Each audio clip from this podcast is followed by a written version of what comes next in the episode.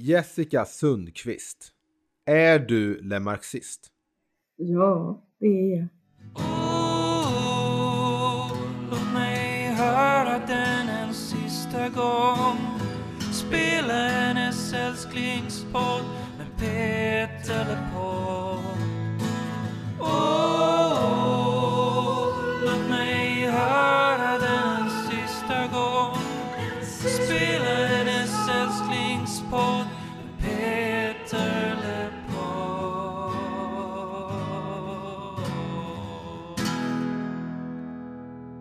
Välkommen hem! Du lyssnar på Sveriges enda podcast dedikerad till Peter Lemarks diskografi och karriär.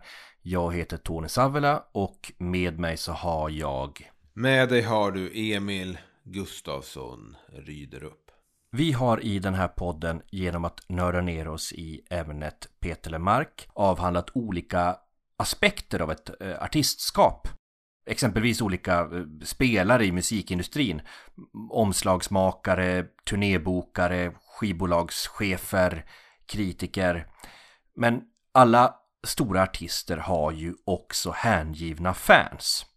Och Peter Lemarks fans tillhör kanske den mest hängivna skaran.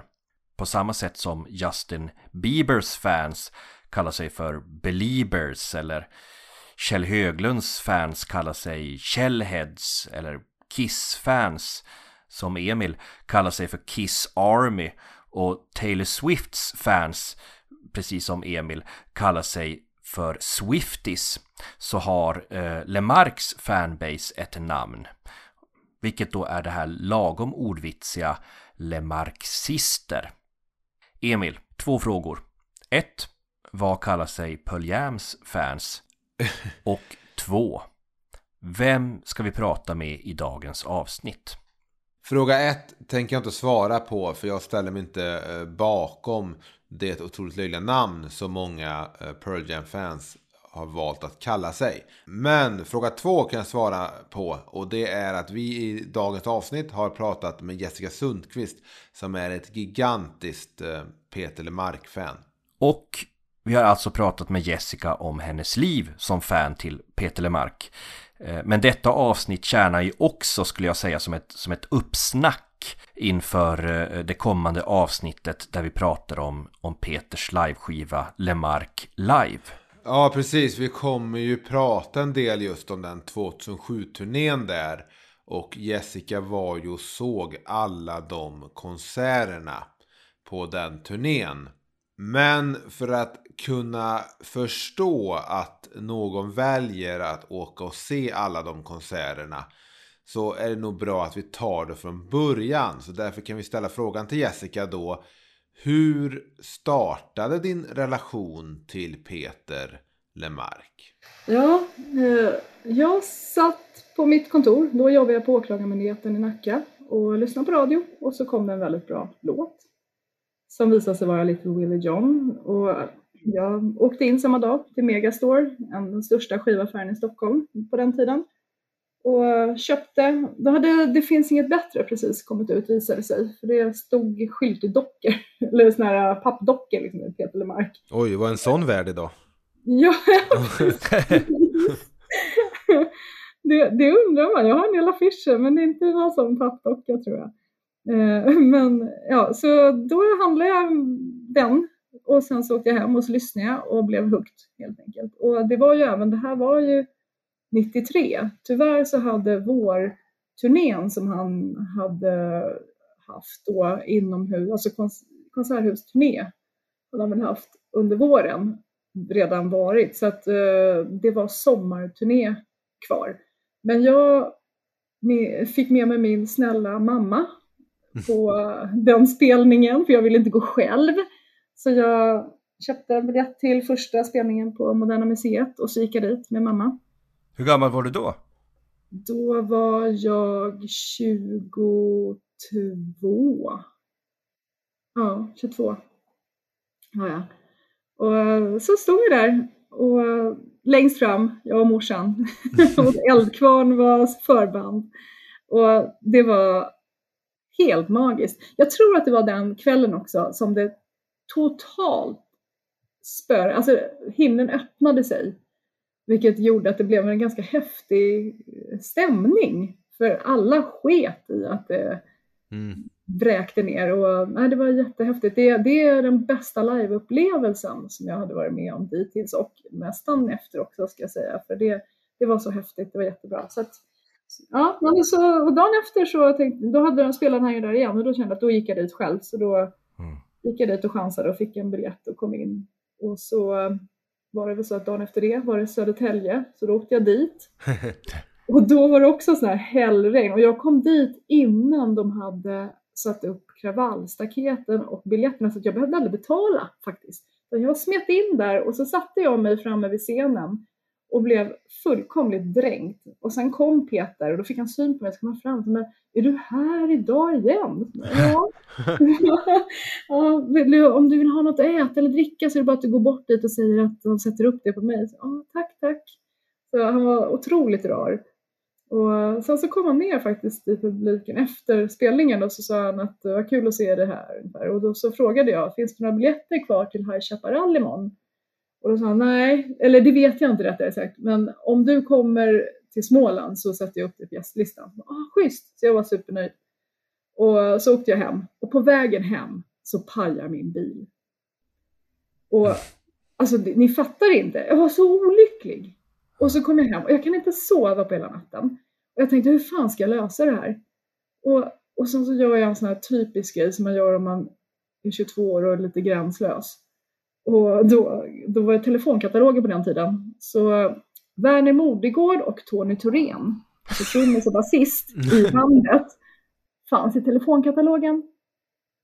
Så jag ringer klockan sju på morgonen och väcker Tony Thorén och säger att hej, jag är ledsen att jag stör dig vid den här tiden på morgonen, men jag, eh, min bil har gått sönder och jag behöver ta mig till High Chaparral. Finns det plats i turnébussen? Och då sa han att ja, det finns en plats för Peter flyger. Så möt oss på det här eh, kaféet på Varvsgatan inne vid Hornstull klockan ett. Ja, och jättebra. Så jag tar min ryggsäck och så går jag dit till klockan ett och möter upp eh, bandet där. Och, och då så kommer han och säger att ja, nu är det så att det finns plats i turnébussen ner. Det var en sån här minibuss. Jag hade ju sett framför mig att det skulle vara någon stor turnébuss, men det var det ju inte, utan det var en minibuss med plats för bara liksom, de här personerna. Så då sa han att men Peter behöver åka med i eh, bussen hem för att det går inget flyg när han ska hem. Så du får följa med ner, men du har tyvärr inte en plats hem. Och då var det så, det här var ju före internet på det viset, och, ja, så jag vågade helt enkelt inte bli strandsatt nere i High Chaparral. Så jag sa att ah, men då hoppar jag nog av det. Och så sa han, men däremot skulle jag hälsa från Peter att om du kommer ner till Trollhättan nästa helg, för då var det turnéavslutat där, så sätter han upp dig på gästlistan. Ja, men bra, det gör jag. Så då, på den vägen var det. Så åkte jag ner till Trollhättan och han satte upp mig på gästlistan. Och, ja, sen efter det, det var en väldigt speciell spelning eftersom strömmen tog slut fast vi var på kraftens, kraft, vad heter det, fallens dagar va? Så vi, jag tror vi spelade ovanför, vi spelade, han spelade ovanför kraftstationen. Precis där vid Hojumstunet. Ja, så himla märkligt. Nej men det, ja, sen efter det, det- så skickade jag helt en- enkelt ett, eh, ja, förlåt, ett vykort bara tackade för att han hade varit så himla schysst. Ja. Och, och, och, och då svarade han och sen har vi, brevväxlade vi efter det. Och fick liksom en, ja, en kontakt helt enkelt. Det- är så mycket med den här historien man vill liksom hugga tag i. Och jag vet inte vilk- vilken ände jag ska börja med. Men, men bara det här med att du har precis upptäckt Peter Lemarks musik och du direkt bara så här, nej men nu ska jag se varje gig han gör den här turnén. Hade, hade du gjort så med andra artister att du hade upptäckt dem och sen bara liksom Nej. velat dra iväg? Nej. Nej det här var första gången. Och det har inte hänt efter heller. Så att det, det där, det var liksom en, ja, fullkomlig ovillkorslös kärlek från, till hans musik från första början. Det var väldigt märkligt faktiskt. Var det kanske tur också att eftersom han var en sån ny bekantskap för dig. Du hade ju inte alla skivor, du hade inte lyssnat på i flera år, så det kanske också gjorde det lättare. Eller, Ja, precis. Kanske det att man inte har riktigt nära, åh gud, han är så, ja, men att han är så stor på något vis. ja, utan precis. nej, ja, det kan nog, det har inte jag tänkt på, men det kan absolut ligga någonting i det. Ja, för han, fick, han blev ju en människa ganska snabbt för dig. Alltså i det här Ja. mötet. Ja, jo men så är det. För oss är han ju fortfarande en gud. han, han är min husgud i alla fall. ja. Men jag ska också säga att det var lite kul för att efter det här så, han är ju fantastisk live. Jag har ju aldrig sett någon som är så bra live som Peter. Och han har ju förmåga att liksom se människorna i publiken. Och jag blev ju så pass hooked där så att jag bestämde mig för att nästa gång han turnerar då ska jag åka med på hela turnén. Så jag började spara semesterdagar då 1993. Liksom. Och, så, så att när det blev då nästa turné 2007 då hade jag semesterdagar till det. Men hur liksom då på 90-talet då när han skulle släppa Bok med blanka sidor och sen eh, Nio brorars väg. Väntade du ändå lite på att okej, efter den här plattan kanske kommer en turné. I år kanske Ja, kommer en sommarturné. Ja, jag väntade hela tiden och vi hade ju kontakt. Jag frågade, jag höll- tjatade ju på honom. Ja. Eh, Men eh, det kom, det kom liksom, nej. Men när det väl var dags sen, då hörde han ju av sig och talade om att nu, nu Jessica. Yes. mm. Men det, det är ju så svårt att konkretisera sånt där kanske, så det kanske är en elak fråga, men vad var det du hörde i hans musik och vad var det du upp, upplevde hos honom som liveartist som liksom hookade tag så pass mycket? Mm. Eftersom det faktiskt började med musiken och inte själva liveframträdandet så tror jag Little Willie John är ju, den är ju catchy. Alltså de flesta vet ju vad det är för låt. Så eh, jag tror att det, det handlar mycket om musiken, svänget och sen, men framför allt mm, alltså han, rösten. Den är så, den har ju ett väldigt speciellt ID och väldigt liksom mjuk och nära. Jag vet inte hur jag kan förklara men det, tänker jag att det, det, det vet väl de flesta som om man sätter på sig ett par lurar och lyssnar på Peter Mark så, så känns det som att han sitter i rummet eller sitter på min axel och sjunger in i örat. Och det handlar väl säkert om en rent teknisk grej, inspelning, att man, eller mixen, liksom att man drar upp hans röst. Och han artikulerar väldigt bra och han har en väldigt men, mjuk röst. Jag kan inte, den, den, den har, man hör varje andetag. Liksom, det, det blir en närhet som jag tycker väldigt mycket om. Och sen är ju fantastiska texter. Och, men de, det har alltid kommit i andra hand för mig. Det, det har alltid varit musiken som har fått mig att lyssna på texten. Är det, är det dålig eller är liksom en melodi eller så, som inte fångar mig, då hör jag inte texten överhuvudtaget. Så att det, det, det, liksom, är, det förhöjer. Men fanns det redan liksom här innan gästboken, innan internet, fanns det även då en, liksom en, en fan-community som du var en del av? Eller kom det senare? Nej, det kom senare med gästboken. Så du var ensam i ditt, i ditt, i ditt, i ditt fanskap så att säga? Ja, det var jag. Du kände, hade du någon kompis här som lyssnade på Lemark? Nej. För jag kan tänka mig så att jag, jag minns att när jag började lyssna på eh, Bob Dylan som var min stora tonårs eh, besatthet Då var det ju liksom någonting jag höll väldigt själv väldigt länge Så att när jag började liksom träffa Dylan-fans och man kom i kontakt med sådana Då kunde jag nästan känna så här lite grann Att det var lite jobbigt för att det här var ju någon jag hade fått Fått ha lite för mig själv Och man känner liksom en monogam relation på något sätt. De här låtarna, texterna är mellan mig och artisten. Så då kände jag också när jag första gången jag såg så Pearl Jam live att det var så här, vänta nu, det här är ju här är fans från Italien, Polen, hela världen lyssnar. Det är inte bara jag längre. Du kände, fick inte känna dig så, så unik längre. Ja. Kan, kan du känna igen dig i det eller var det liksom bara när du kom i kontakt med andra fans, var det bara en glädje? Ja, det var bara faktiskt glädje. Jättekul att få dela den här lite besattheten med andra som eh, var li- nästan likadana.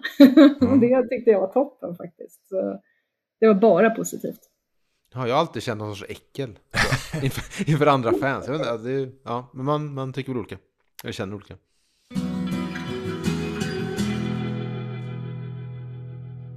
Det är ju häftigt just den här eh, närheten Peter har haft och verkar ha haft till sina fans då ända från ganska tidigt. Mm. Han, han har ju jag menar i media så tycker jag att han har blivit på något sätt beskriven som en ganska sluten artist. Men det känns ju som att det har varit mot, vad ska jag säga, kändiskulturen.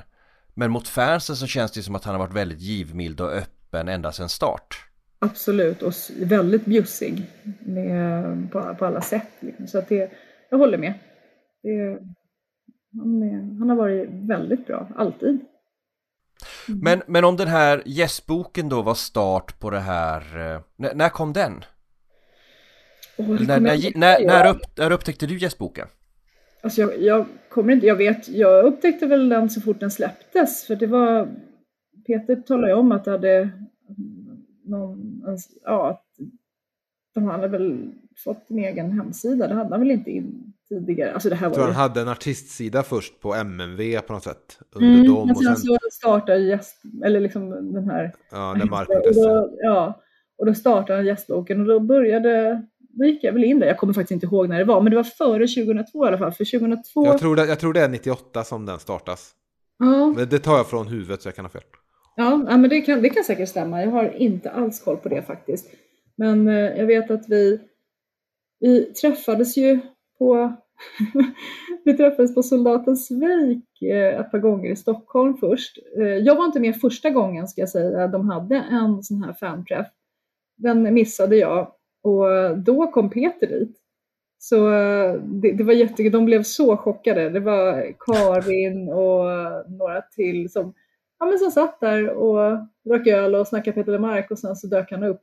Då, med någon eh, kompis, det kan ha varit Peter Gomez, jag är inte säker, men det är inte omöjligt. Eh, och dök upp där och sa hej hej. så det, det där, det pratar de fortfarande om ibland när vi ses. Men sen, eh, sen så sågs vi på Svejk. Jag vet att vi gjorde sån här, att jag kommer ha en röd nejlika med mig så att ni vet att det är jag typ. Det var som en, inför en, någon blind date. Men, ja, så, sen så drog de väl igång att vi skulle ha, så här, kan vi inte ses och ta någon grillfest på sommar? Jag, Jo, det låter ju kul. Och då var det eh, ett par, de är inte ett par längre, men Stefan och Helen. Stefan bodde ute, uppe i Härnösand tror jag. Så de bjöd in till en grillfest och hyrde någon, eh, någon typ av kanske hembygdsgård eller någonting där uppe. Och sen så tog jag stafettpinnen så året därpå så var det ju i Stockholm och på Långholmen och då föregicks det faktiskt av den här, vår första förhandslyssning av eh, Peters skivor. Det var hans, ja, han var lite rolig. Han la ut för gästboken att jag funderar på om man inte skulle göra något sånt här när en sen kväll. Jag tror att han kanske inte var helt nykter. När han, för han var ju ganska aktiv på, på gästboken själv. Mm. Och nu vet ju inte jag, men jag bara tänker att slänga ur sig något sånt där, så bara, någon, skulle någon vara intresserad av det? Dö! Att få förhandslyssna på en skiva. Så att då, då hörde han av sig sen och frågade om jag kanske kunde rodda med, liksom, med gästlistor och lite av det här.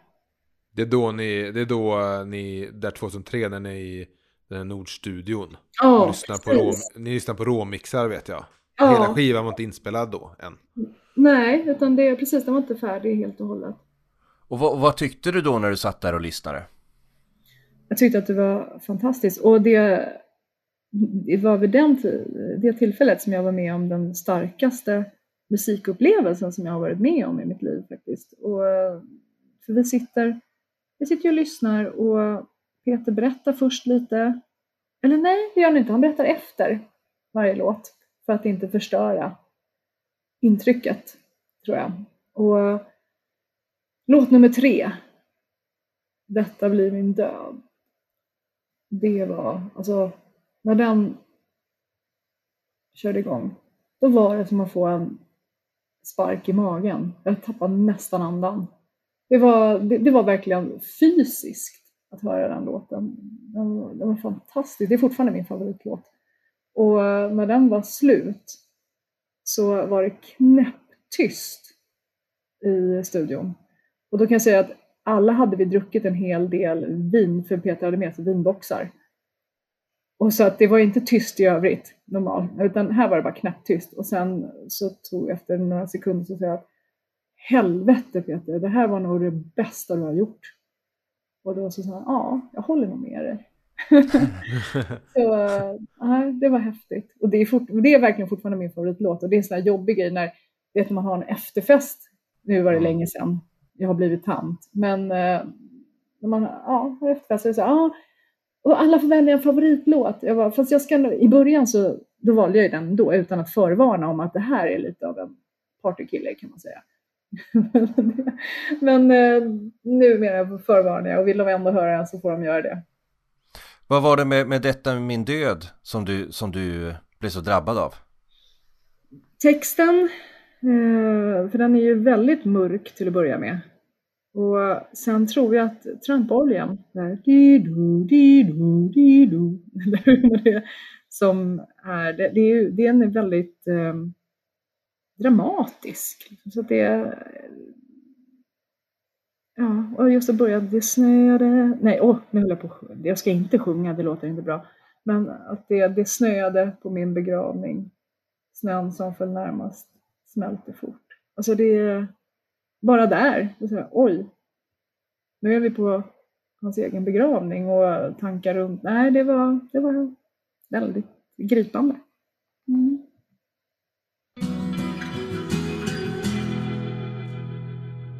Den 10 augusti 2005 så gör då Peter i hemlighet en spelning på Nalen med enbart inbjuden publik.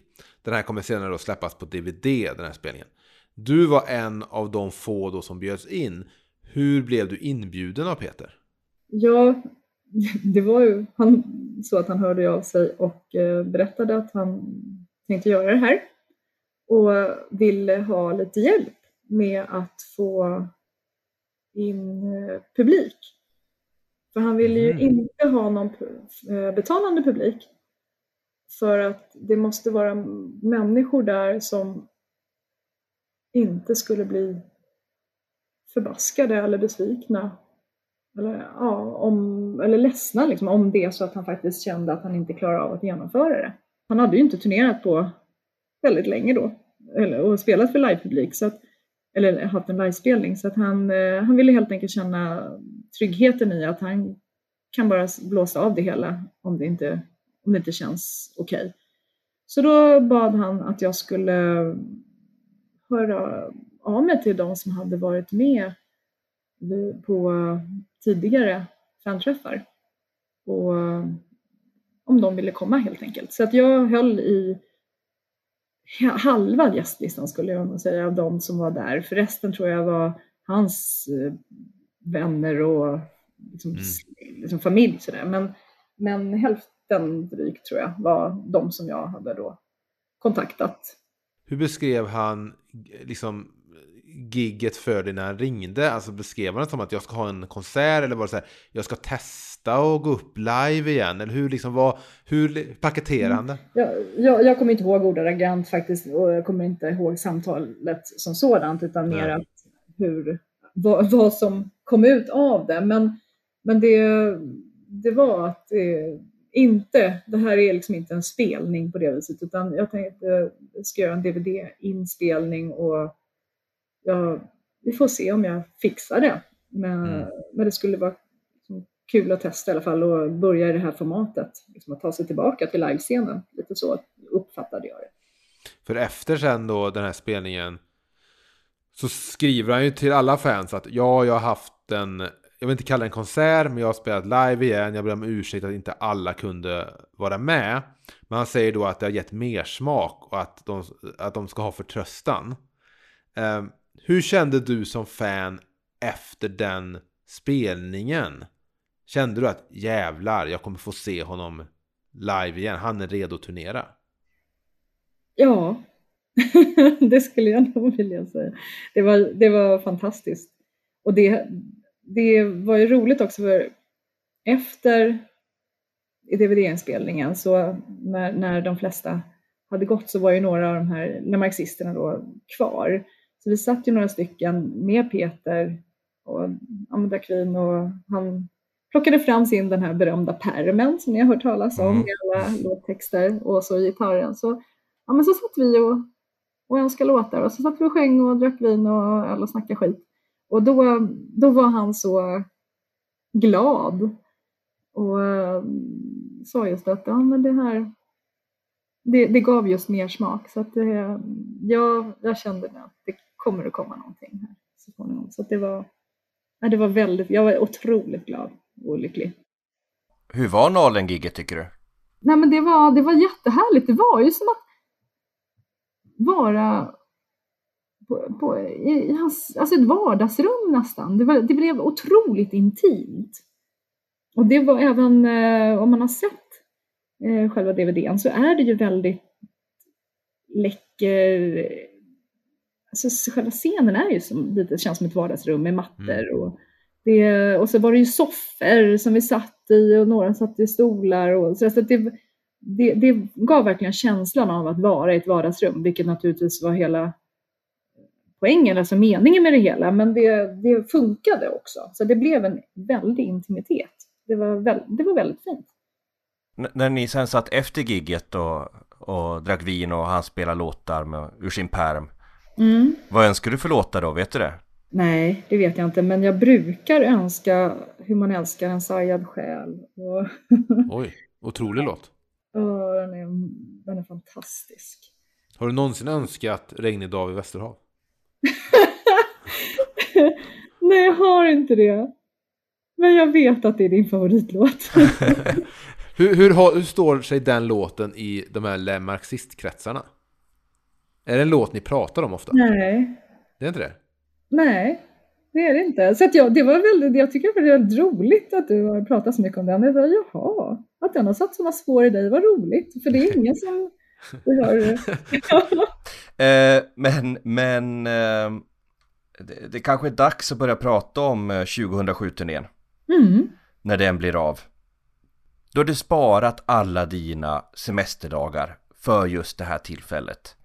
Hur kom det sig att du bokade, lyckades boka och se alla spelningar på den här turnén? Jag är snabb. ja, men det var, jag hade faktiskt eh, jag hade blockat min kalender, stängt dörren med en skylt där det stod var vänlig stör ej. Och pratat med min enhet att de inte fick komma in den här första timmen då. Jag tror att de släppte biljetterna 10 eller något sånt där så att ingen, ingen skulle störa. Och så hade jag kreditkortet redo och sen var det bara att vara jävligt snabb. Och, ehm, så att det, det var ju också det, för Peter hade ju varit oerhört tydlig med innan att han sa att det kommer inte att finnas några, någon gästlista och, utan alla får köpa biljetter. Så, så jag var ju så här, ja, det är ju bara jobba på här. Och så fattar man ju också vilka spelningar som skulle gå först. Och Alltså man fick, jag fick ju rangordna dem. Dessutom var det ju så att det, officiellt så fanns det ju inte, så var det ju det var, måste ha varit 2007. Jo, men de, man släppte på en del spelningar. Ja, det blev ju en tredje spelning i Göteborg och Ja, och på Cirkus också va? ja, det kommer en spelning på Cirkus. Mm. Han startar väl i Stockholm men sen Ja, det gjorde han. Avslutade två i Stockholm också, Ja, men men att det, det, liksom, det, det, kom, det kom tror jag två extra spelningar, men då hade jag ju fått koll på det via hans skivbolag Johanna Löv där. Så, så att jag visste att det skulle komma fler spelningar på Cirkus. Så att jag, när jag hade liksom lyckats att boka, och jag fick ju bra platser, jag hade, jag hade verkligen sån flax. Så jag satt ju väldigt bra hela turnén, måste jag säga. Och, men då, då var det så att jag ringde ju upp Cirkus och så sa jag att det kommer att släppas. Jag, jag ska ha biljetter till den här spelningen med Peter Mark, den här datorn. jag kommer inte ihåg vilket det var då. Så, ja, fast det finns ingen spelning då. Ja, fast det kommer. Nej, jo, det kommer. Om du väntar ett par minuter till, du får hålla kvar mig i telefonen, så kommer det snart att släppas. Och då vill jag ha på eh, rad nummer ett, plats 110 111. eller sånt där. Ja, ah, okej. Så, och hon tyckte att det var jätteroligt, den här kvinnan. Tänkte, men, och det, och hon sa, nej men nu kom det ju! Jag bara, precis, vi snälla bokar de där. Ja, ja, ja, det är klart. Jag bara, Tack. Hon måste ju trott att du, att du hade rest med en tidsmaskin. Nej, jag tror, jag, jag gissar att jag sa att jag hade liksom pratat med, med bolaget. Så, ja. nej men det, så det, jag lyckades och det är jag otroligt glad för. Det var, när jag berättade sen för Peter att jag hade fått biljetter till alla spelningarna, så det tyckte han ju var roligt, men samtidigt sa han det att jag, han förstod ju inte varför jag ville gå på varenda spelning. Och då var det så här, men för det första då så hade jag ju bestämt att jag skulle det, även om det dröjde 14 år liksom, till nästa. Så äh, var det ändå äh, så, ja, jag, jag ville se den där. Och då så sa han att, men alltså, du måste ju bli, det blir ju liksom inte så kul, spelning nummer sex. Det, det blir ju, det är ju samma, blir du inte, tror du inte att du kommer bli uttråkad? Men, nej, det tror jag faktiskt inte. Utan jag, då så sa jag också, alltså min man håller på och myser där inne, hör ni honom eller? Ja, det är lugnt. Bra. Så sa jag, kommer du att vara uttråkad när du ställer dig på scen? Dag, kväll nummer sex? Nej, jag bara nej. Vad får dig då att tro att jag skulle tycka att det inte var så roligt att så lyssna och se dig? Ja, ah, okej, okay, då har du en poäng i. Ja. Och hur var det sen när det, när det drog igång och du gav dig ut på vägarna? Det var helt magiskt. Jag var ju i någon sorts eh, Lemark-bubbla de där dagarna. Det var ju, han, han turnerade ju i tre etapper eller något sånt där tror jag att det blev. Det var liksom Stockholm och Uppsala och sen så, så gick det ju några dagar. Så han körde ju tre helger, liksom långhelger om man ska säga, som det här var för att inte ligga ur. Han ville ju liksom komma hem emellan och landa. Så det, de där mellandagarna blev också väldigt konstiga. Man liksom var i någon sorts liksom limbo emellan. Det var, det var verkligen fantastiskt. Och sen så, så fick man ju tillfälle då att träffa alla marxister och det. Det var, det var jättehäftigt. Jag vet att första spelningen då på eh, turnéstarten på Cirkus så eh, ja, men det var, ja, men så är man där och man möts i eh, baren innan och står och snackar och då, då, vet, då vet jag att jag drack inte en droppe för jag tänkte att det här, jag ska liksom, nej, det här ska jag ta in med alla sinnen och inte vara bedövad på något vis. Och det är jag glad för, för det var, det var väldigt roligt. Men då var det också, men det var kul, man kom och satt och man träffade alla och sen så ropar någon och, och så, ja hallå och så vinkar man inne på cirkus liksom upplyst. Ja, men det, var, det var jättekul och så när Peter går på sen så frågar han ju också, alltså, ah, men vänta innan vi drar igång, jag måste bara kolla, är, är Tommy här? Då är det ju Tommy och Gun, jag vet mm. inte, ja, några marxister också. Ja, ropar de. Och så frågar han om någon mer som jag inte riktigt kommer ihåg vem det var. Och så frågar jag Jessica här. Bara, ja, vad bra, då kör vi. spelningen igång. Nej, det var, det var Men kul. när han, han kör ju Hur man älskar en sargad själ i Uppsala där, det är väl tredje gigget där. Var det, mm. var det för att du hade bett eller att han visste att du vill höra den eller var det bara ren flax att den dök Nej, det var absolut jag som hade, jag hade dessutom ja, faktiskt eh, sagt till honom att eh, han hade ju hört av sig och eh, bett att jag skulle önska. Det, han hade ju en önske liksom, eh, ja, bit. Liksom en, en, en, del i spelningen var ju att eh, publiken skulle få önska låtar. Och då ringde Peter innan eh, spelning och var så här, kan du önska den här låten, är du, är du snäll? Så, ja, det kan jag göra. För att jag har röstresurser så att jag är ganska långt fram, så jag hördes liksom om jag vrålade vad jag ville höra.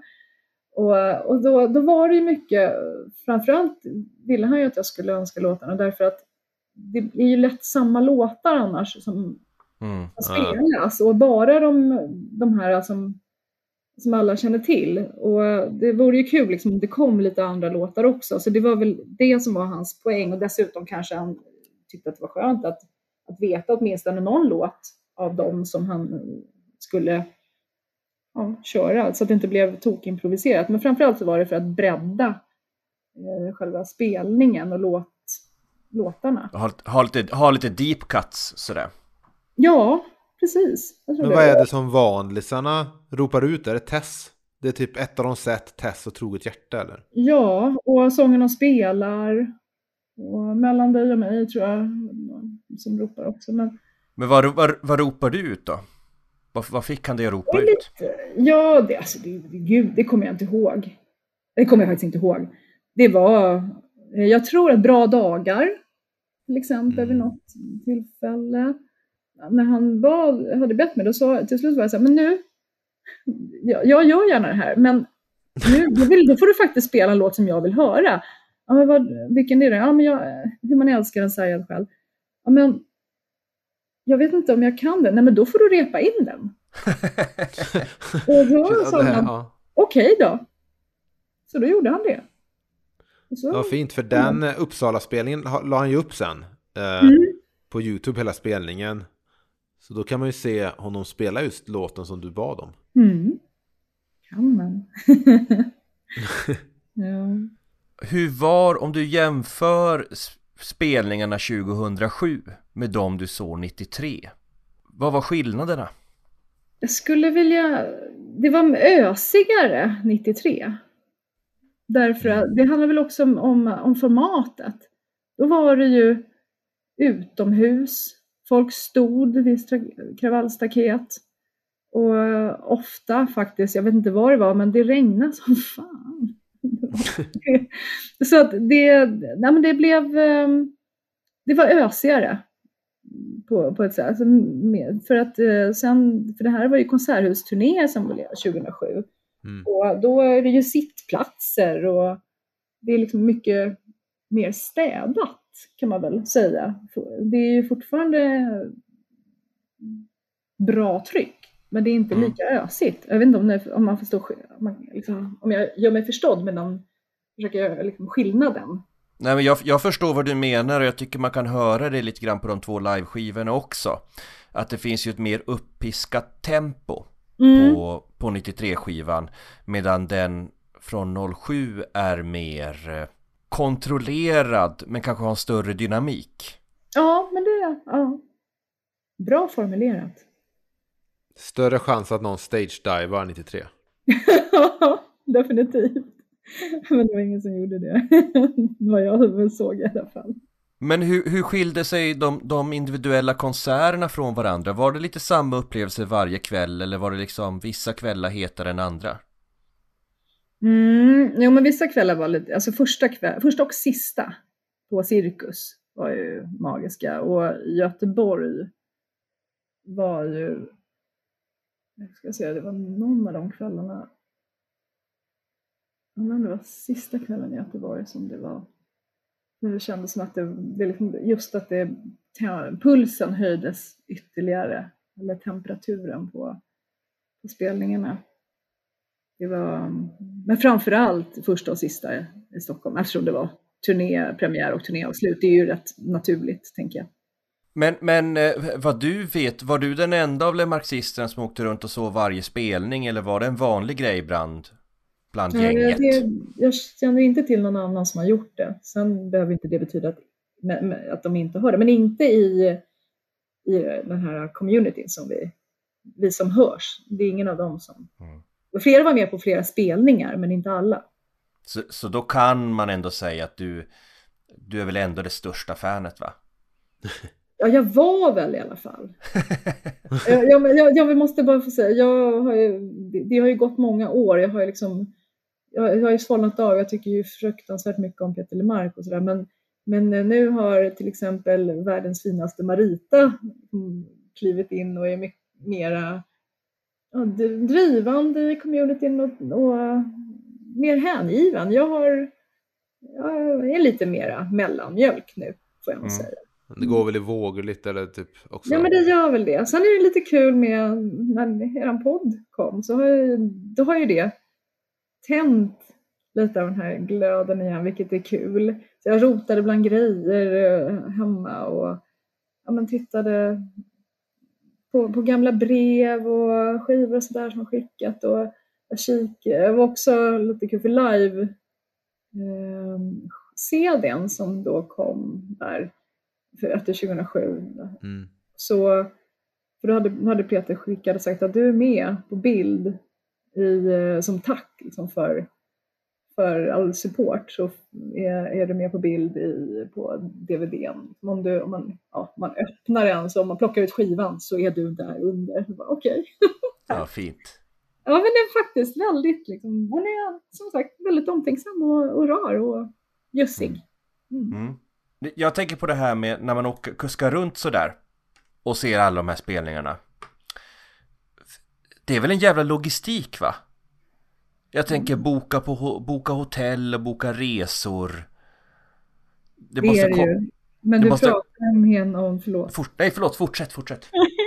Men du pratar med någon som, det är ju liksom det jag gör all, hela dagen. Alltså det, jag, är, jag är ju ett, ganska bra på administration och ja. lösa sådana här saker.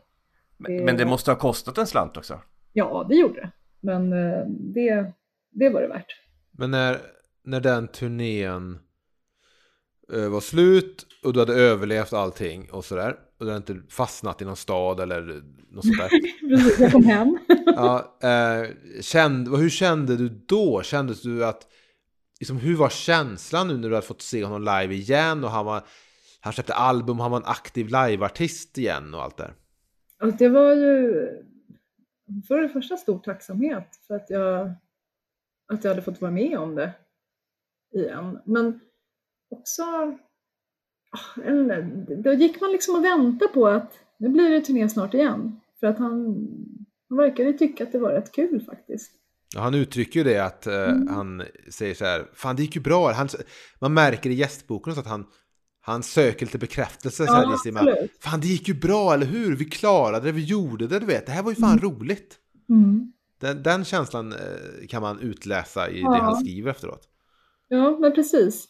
Och det var den känslan jag fick också. Men sen, så, sen har jag alltid varit nedtonad, för han vill ju inte... Om man pratar med honom så vill han ju inte um, ge falska förhoppningar. Nej.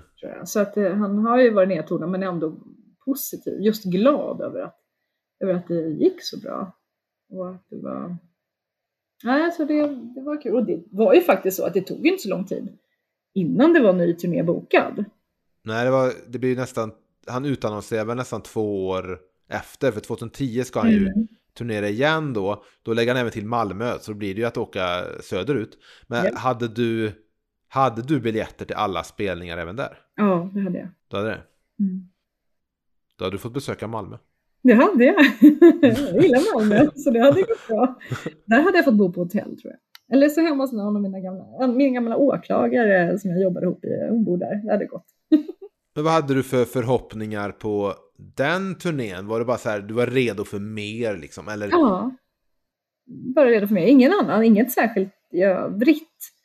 Um, för det hade ju inte, det hade ju inte kommit någon ny skiva däremellan. Så det var mer att det skulle bli kul att göra om det. Med... Men det är, det är ofta väldigt spännande just med de här um, turnéerna som dyker upp mellan album. För att mm. de ofta också kan vara, nu kanske inte Peter var så knuten till att det var en albumturné, den som varit 2007, men ofta kan artister släppa loss lite mer på de där turnéerna som inte är promotion för ett album. Så man, ja. Ja, man plockar ofta in lite mer kanske deep cuts och man är inte lika knuten till att spela de där singlarna som man har släppt från förra plattan och sådär. Mm. Nej men så, det, det stämmer ju. Men det, och, som sagt, turnén 2007, jag visste, det var ju en hel del från uh, Kärlek i tystnadens tid, men det var ju också väldigt mycket annat eftersom det hade kommit rätt mycket plattor. Ja. Liksom. När du mottog beskedet om att det inte att det inte skulle bli en turné där 2010, att den ställdes in. Mm. Och också de, det här beskedet om, om varför det var som det var. Minns du dina tankar om det och hur det kändes? Ja, först och främst så blev jag ju väldigt bekymrad. Alltså, och, och Peters vägnar eftersom han hade fått en cancerdiagnos och behövde påbörja behandling. Och det då blev jag väldigt ledsen och, och bekymrad som sagt. Och att turnén, att det inte blev, ja det var, ja, det blev, det var ju klart att det, det, var ju tråkigt men det är ju ändå, ja det, det fick komma i andra hand. Det var mer så här, jag hoppas att få tillbaka pengarna.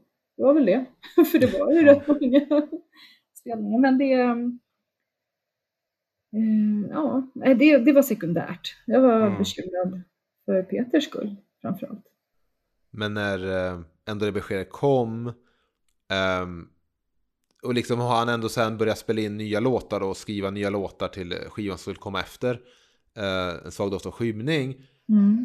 Ha, hade du förhoppningar om att ah, ja, men den här 2010-turnén, den gör vi snart igen liksom 2011 eller något sånt där? 2012? Ja, det hade jag nog tänkt mig. Att det, det är liksom att den blir uppskjuten Mm.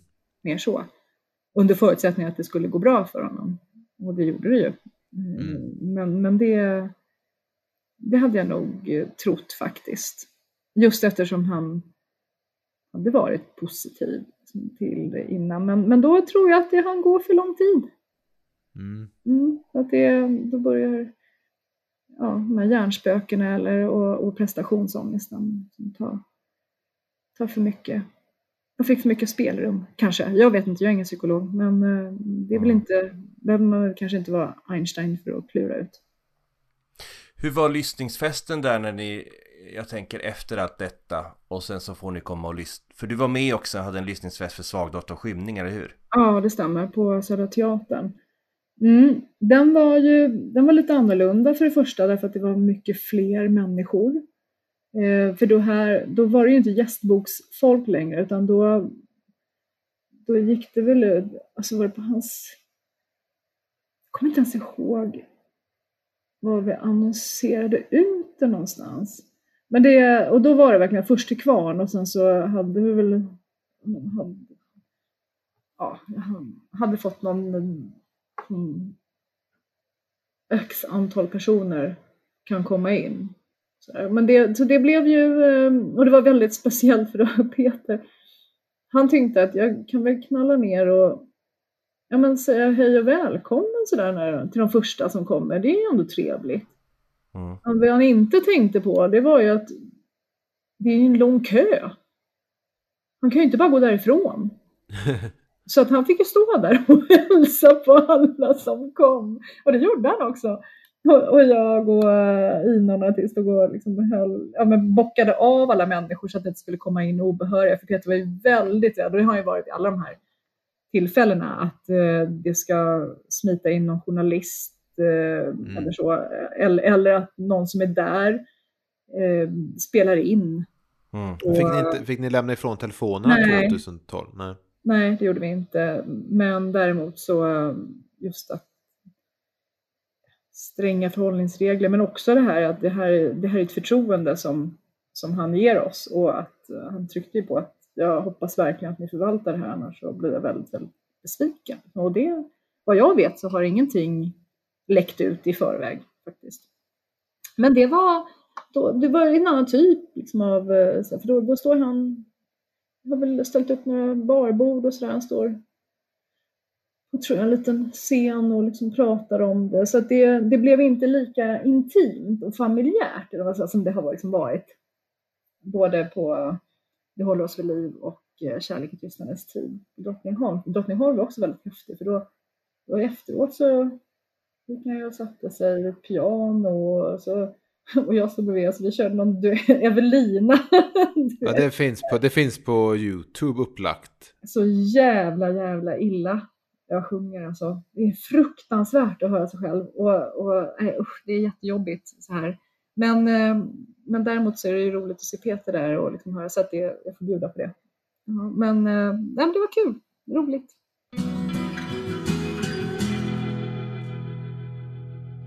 Det, det som har varit roligt i det här samtalet är ju att ha pratat om liksom eh, din och fansens relation till just Peter. Och den här eh, väldigt nära relationen som han har haft med fans. Som är rätt ovanlig tycker jag. Eh, dels den, och låt mig då börja och fråga om, om just det att eh, Vad tror du det, det är kanske en ledande fråga, men vad tror du det har betytt för fanscommunityn att ha den här, det här nära, det här nära, den här nära kontakten med Peter? Jättemycket, såklart.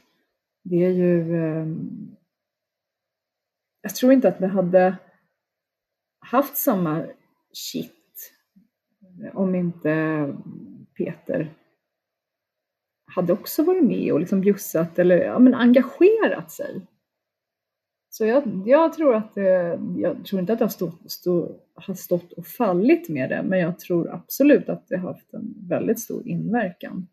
Det jag inte hade väntat mig med det här samtalet var att, att höra om den här sammanhållningen ni har haft i communityn och liksom hur ni, hur ni verkar ha varit ett ganska tajt gäng. Mm. Hur, hur ser kontakten ut genom community idag?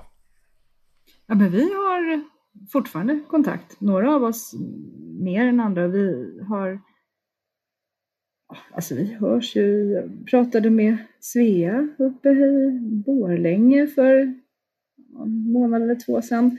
Och sen så eh, en sån här grej som att nu när eh, Peters fru Monica var så sjuk i covid och när hon när det blev så illa så att hon flyttades över till intensiven så var det i våran, ja, men vi, vi, Karin då, vi startade en, en messenger-tråd för, för liksom lemarxisterna och då var hon så här, ska vi inte skicka hem någonting till Peter bara för att visa att vi bryr oss?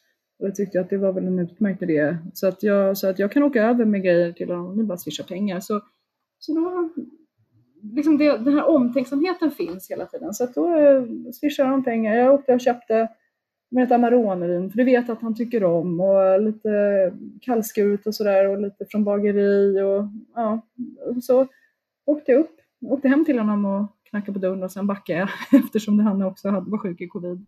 Mm.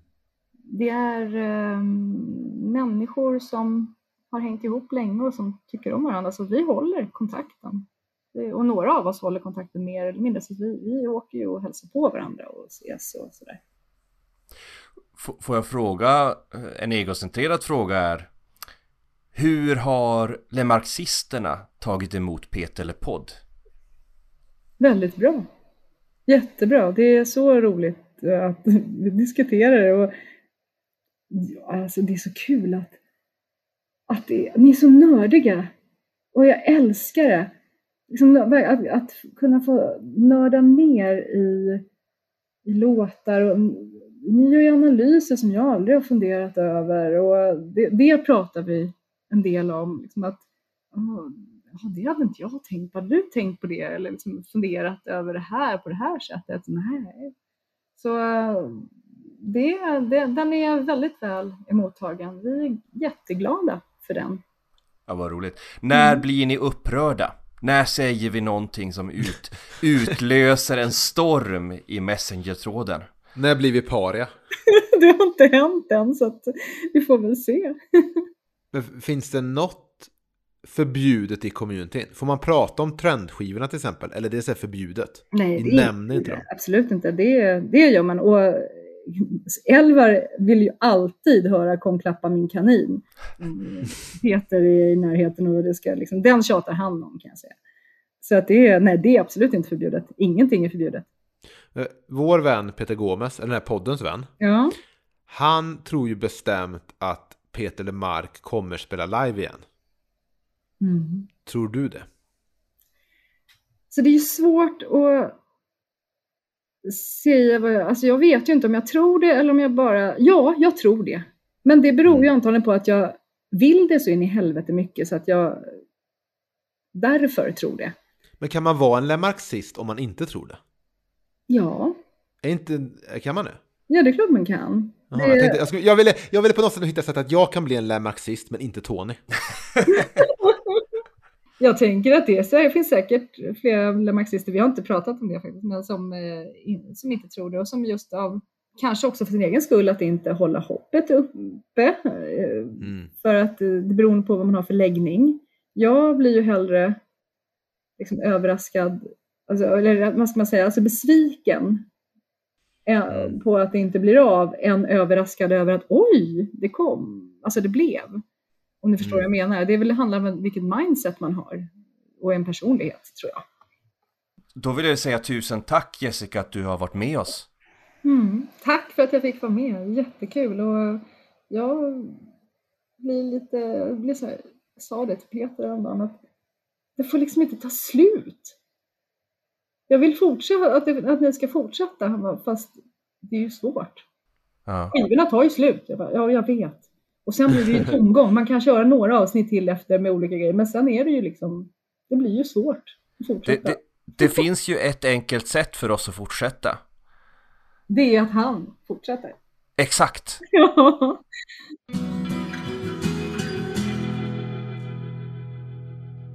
Tack till Jessica som ställde upp i detta härliga samtal.